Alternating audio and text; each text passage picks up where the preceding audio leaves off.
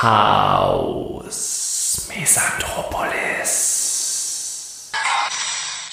Regeln.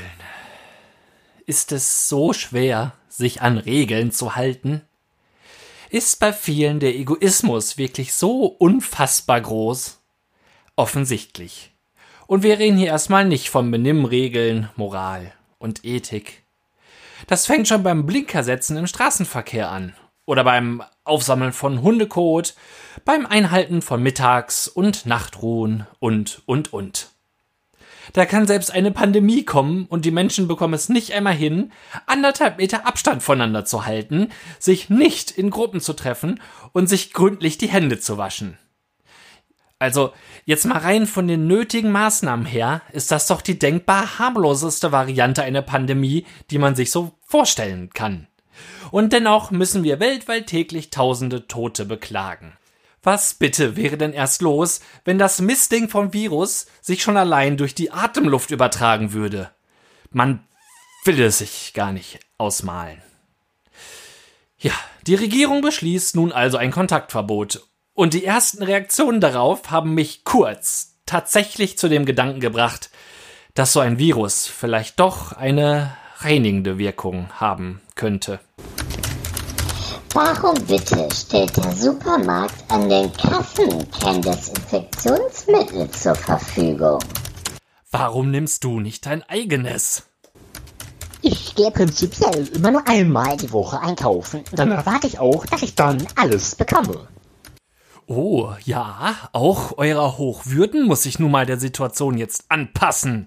Jetzt müssten Singles alle alleine zu Hause bleiben? Sorry, aber das geht nicht. Doch, verdammt, das muss jetzt gehen.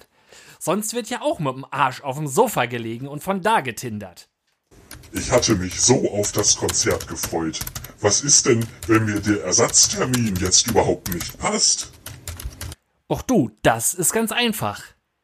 Dann hast du Pech gehabt. Wir hatten uns so auf unseren Urlaub gefreut. Wann sollen wir denn jetzt weg? Naja, ich denke mal, dann, wenn sichergestellt ist, dass du am Strand nicht mehr neben Leichen liegen musst.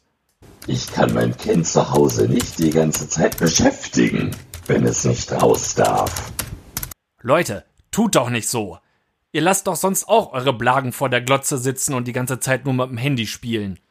Jetzt sperren die uns zwei Wochen ein. Wie stellen die sich das vor? Die stellen sich das eben so vor, dass du mit deinem Arsch zu Hause bleibst und bestenfalls dadurch nicht stirbst. Hat denn jetzt noch die Änderungsschneiderei auf?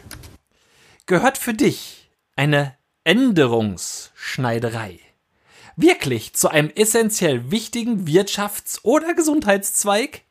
Hä?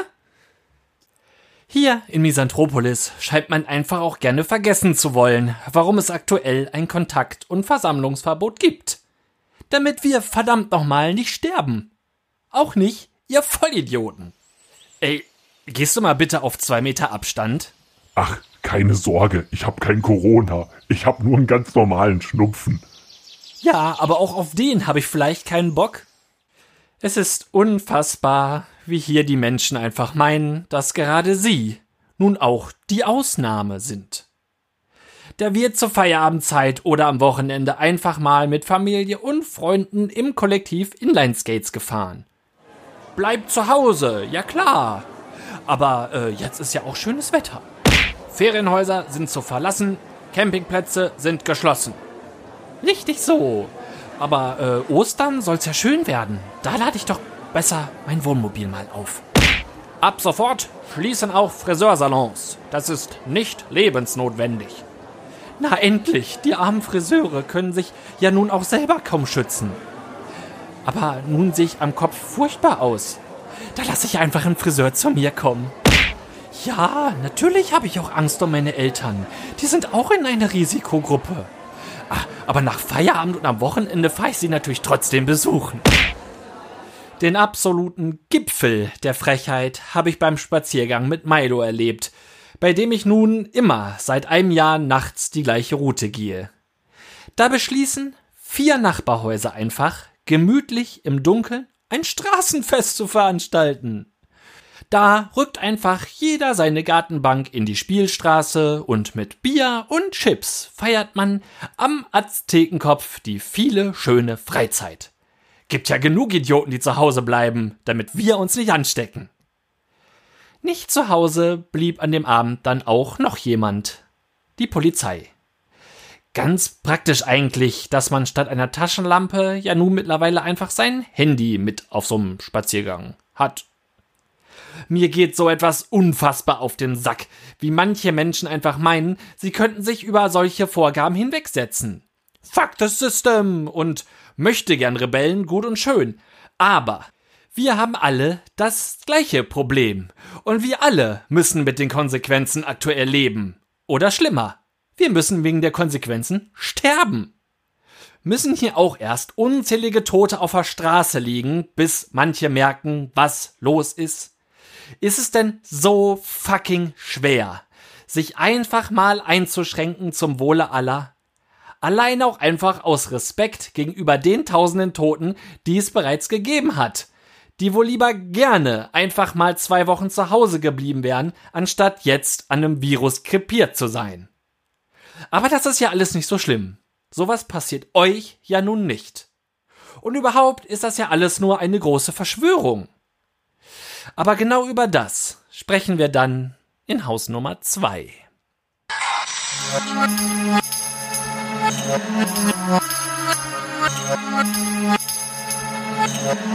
you.